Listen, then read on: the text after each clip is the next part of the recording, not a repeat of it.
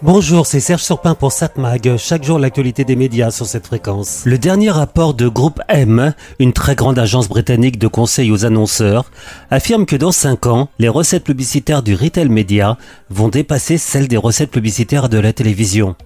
Avant toute chose, qu'est-ce que le retail média Au départ, c'est la pub faite dans les magasins. Pour mettre en valeur un produit, pour qu'il se vende plus, une marque accepte de payer un magasin pour que son produit soit mis en valeur. Ne nous cachons pas derrière le petit doigt au départ, c'était une forme de remise déguisée sur le prix d'achat. On sait tous que certaines grandes enseignes imposaient de passer par cette case pour qu'un produit puisse être vendu chez eux. Mais ça, c'est la pub de l'ancien monde. Maintenant, il faut transposer ça au site de commerce électronique. On a tous constaté que quand on va sur un site de commerce en ligne, certains produits sont mis en valeur. On pourrait penser que c'est parce que c'est là où le magasin gagne plus, là où il fait le plus grand profit. Bah non, en général, la marge des magasins en ligne est assez stable.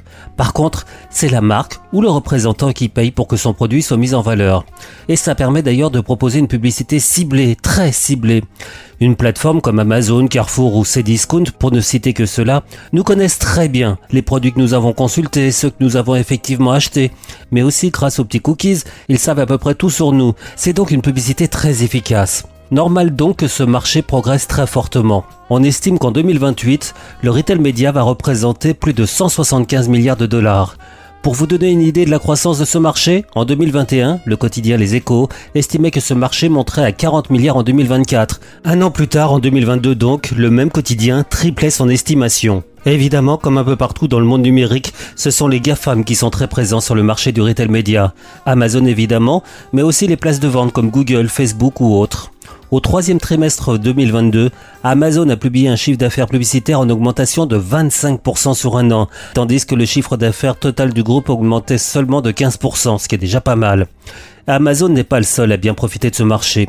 En France, Carrefour a annoncé la création d'une filiale commune avec Publicis dans ce domaine, et cela en partenariat avec d'autres grandes enseignes. Pour l'instant, le retail média ne domine pas. Le marché publicitaire à la télévision, par exemple, est trois fois plus important. Télévision d'ailleurs dont la part de marché publicitaire diminue, ou au minimum stagne.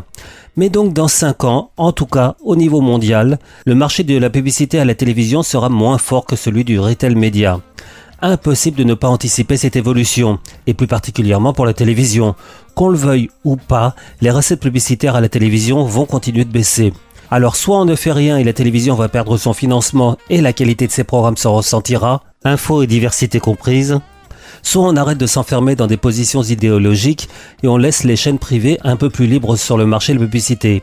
Télévision qui au niveau des programmes et sur le marché publicitaire est déjà concurrencée par les plateformes. Et ça ne pourra que progresser. Tout en gardant les obligations de programmation d'œuvres françaises et européennes, il faut moins de contraintes pour les chaînes de télévision, recettes publicitaires comprises. Quant à la fusion TF1-M6, elle deviendra encore plus nécessaire. Les règles doivent évoluer.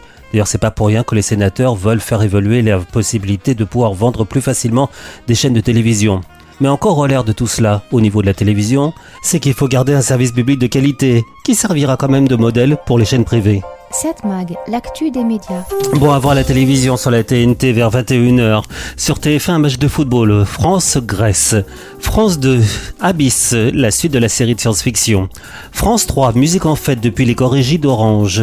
De jeunes artistes comme de grandes voix et des musiciens confirmés, soutenus par plus de 200 musiciens d'orchestre, artistes de chœur et danseurs, offriront un spectacle musical et visuel sous la direction conjointe de Luciano Acocella et de Didier Benetti. France 5, un documentaire animalier Cuba, Révolution sauvage. M6 Arnaque, le magazine du consommateur, présenté par Julien Courbet. Le marché de la cuisine, le camping et le chirurgien de l'horreur. Bon. Arte, un vieux western, La rivière rouge. Mais j'aurais tendance à vous conseiller, si vous voulez regarder le petit écran, enfin le grand écran, c'est plus, ça devient de plus en plus grand. Je vous conseille de regarder quand même, je ne peux pas passer à côté, la cinquième saison de Black Mirror, disponible évidemment sur Netflix. Désolé, vous allez devoir payer votre abonnement parce que vous pouvez plus le partager avec quelqu'un d'autre le retour de cette série euh, qui anticipe tout 4 ans après la dernière saison. 4 ans parce qu'il y a eu la pandémie entre temps et il a fallu euh, trouver les moyens de continuer. Quoi qu'il en soit, c'est toujours un succès. C'est déjà le grand succès d'aujourd'hui. C'est le programme le plus regardé actuellement sur Netflix. Je vais pas vous raconter les épisodes, vous savez ce que c'est.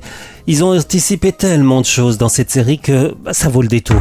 T'as envie de regarder quoi? Et si on regardait... Bah ça alors? Elle a carrément la même coiffure que toi? Je rêve ou c'est Salma Hayek? Bingo C'est une des adaptations de la vie de Johan. Tous les abonnés de Streamberry peuvent le voir. Les détails sont tellement horribles que ça en devient captivant. Ouais, j'adore. T'as rien d'une folle. Je suis une meurtrière. Oui, mais pas du genre fofolle. C'est plus fort que vous. Vous devez rester humble face à la réalité. Donc je vous conseille de regarder sur Netflix la sixième saison de Black Mirror. Les technologies d'aujourd'hui, là. Vous regardez pas Johan et horrible Non, mais c'est sur ma liste. 7 Mag, l'actu des médias.